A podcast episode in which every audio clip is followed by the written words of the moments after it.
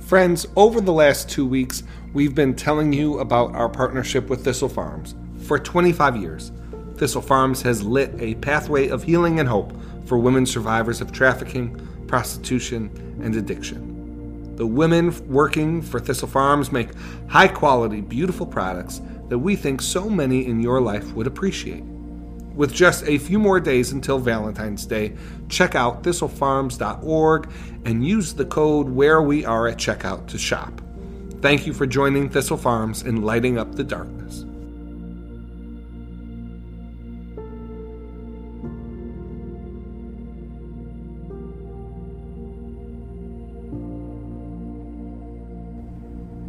This is Melissa Wear. You're listening to the Morning Five on February 9th, 2023. For our scripture today, I'm going to read an excerpt from John 6. Sometime after this, Jesus crossed to the far shore of the Sea of Galilee, that is, the Sea of Tiberias, and a great crowd of people followed him because they saw the signs he had performed by healing the sick. Then Jesus went up on a mountainside and sat down with his disciples. The Jewish Passover festival was near. When Jesus looked up and saw a great crowd coming toward him, he said to Philip, Where shall we buy bread for these people to eat? He asked this only to test him, for he already had in mind what he was going to do. Philip answered him, It would take more than half a year's wages to buy enough bread for each one to have a bite. Another of his disciples, Andrew, Simon Peter's brother, spoke up. Here is a boy with five small barley loaves and two small fish, but how, how far will they go among so many? Jesus said, Have the people sit down. There was plenty of grass in that place, and they sat down. About 5,000 men were there. Jesus then took the loaves, gave thanks, and distributed to those who were seated as much as they wanted. He did the same with the fish. When they had all had enough to eat, he said to the, his disciples, Gather the pieces that are left over, let nothing be wasted. So they gathered them and filled twelve baskets with the pieces of the five barley loaves left over by those who had eaten. After the people saw the sign Jesus performed, they began to say, Surely this is the prophet who has come into the world. Jesus, knowing that they had intended to come and make him king by force, withdrew again to a mountain by himself. When evening came, his disciples went down to the lake, where they got into a boat and set off across the lake for Capernaum. By now it was dark, and Jesus had not yet joined them. A strong wind was blowing, and the waters grew rough. When they had rowed about three or four miles, they saw Jesus approaching the boat, walking on the water, and they were frightened. But he said to them, It is I, don't be afraid. Then they were willing to take him into the boat, and immediately the boat reached the shore where they were heading.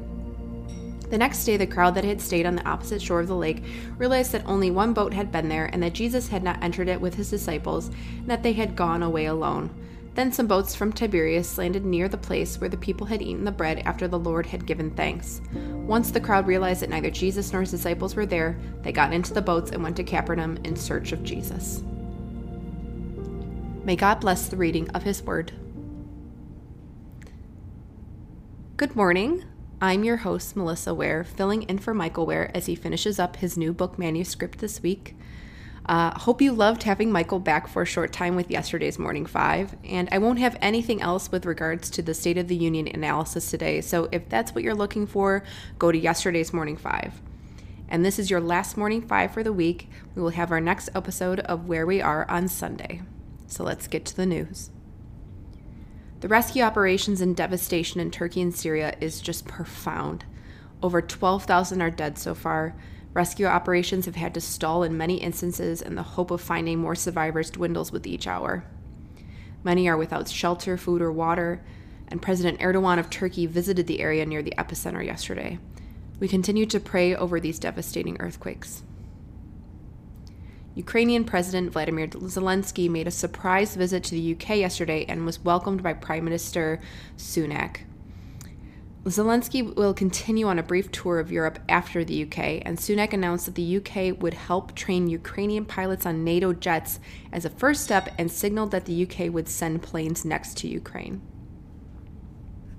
There's also other faith based news coming out of the UK. The Church of England is launching a project on gendered language this spring, and it will c- explore whether the church should use gender neutral language instead of referring to God solely with masculine pronouns. This project follows a years long effort to study the ways in which God is referred to and addressed in liturgy and worship. This would be a major change for the Church of England. And the church said in a statement, and quote, Christians have recognized since ancient times that God is neither male nor female, yet the variety of ways of addressing and describing God found in Scripture has not always been reflected in our worship. End quote. Any decision to change the language used to refer to or address God would also need the approval of the church's legislative body that's called the General Synod. The Synod is meeting this week to debate and vote on several major issues, including blessing same sex couples. Finally, we have even more news on China's spy balloon operations. Uh, Pentagon spokesperson, uh, spokesman Brigadier General Patrick S. Ryder said that over the past several years, Chinese balloons have been spotted operating over Latin America, South America, Southeast Asia, East Asia, and Europe, so not just the United States.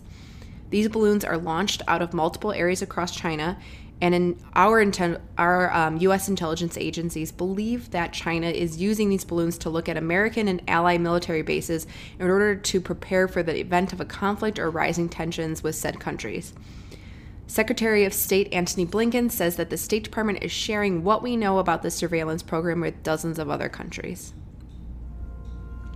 That is it for today, so let's close, as we always do, with Dallas Willard's version of the Lord's Prayer.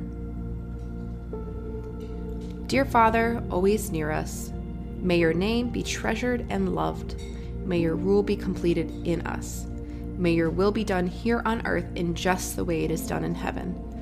Give us today the things we need today and forgive us our sins and impositions on you as we are forgiving all who in any way offend us. Please don't put us through trials, but deliver us from everything bad because you are the one in charge and you have all the plow- power, and the glory too is all yours forever, which is just the way we want it. I hope you have a lovely rest of your week.